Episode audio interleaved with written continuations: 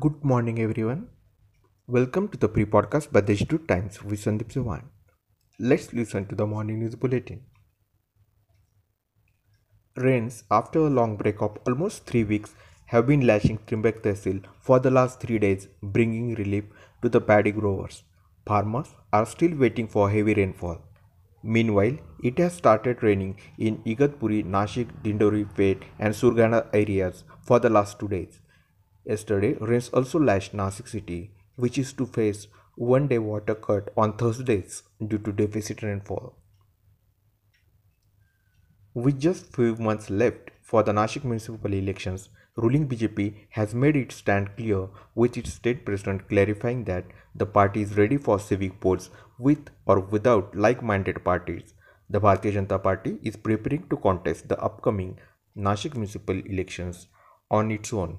If like-minded parties come together, we will work for common program. But even without them, we are ready to go solo, said BJP State President MLA Chandrakant Patil at a press conference. The optional Common Entrance Test CET for admissions to first year junior college will be conducted this year. The registration process is starting from today there are 23,860 seats available for admission to FYJC in the city. Construction work of Nashik-Pune Highway Bypass Road has been completed. The Narayangao bypass passing through Narayangao will make the journey from Nashik to Pune more smoother and pleasant, informed Union Minister Nitin Gadkari on Twitter.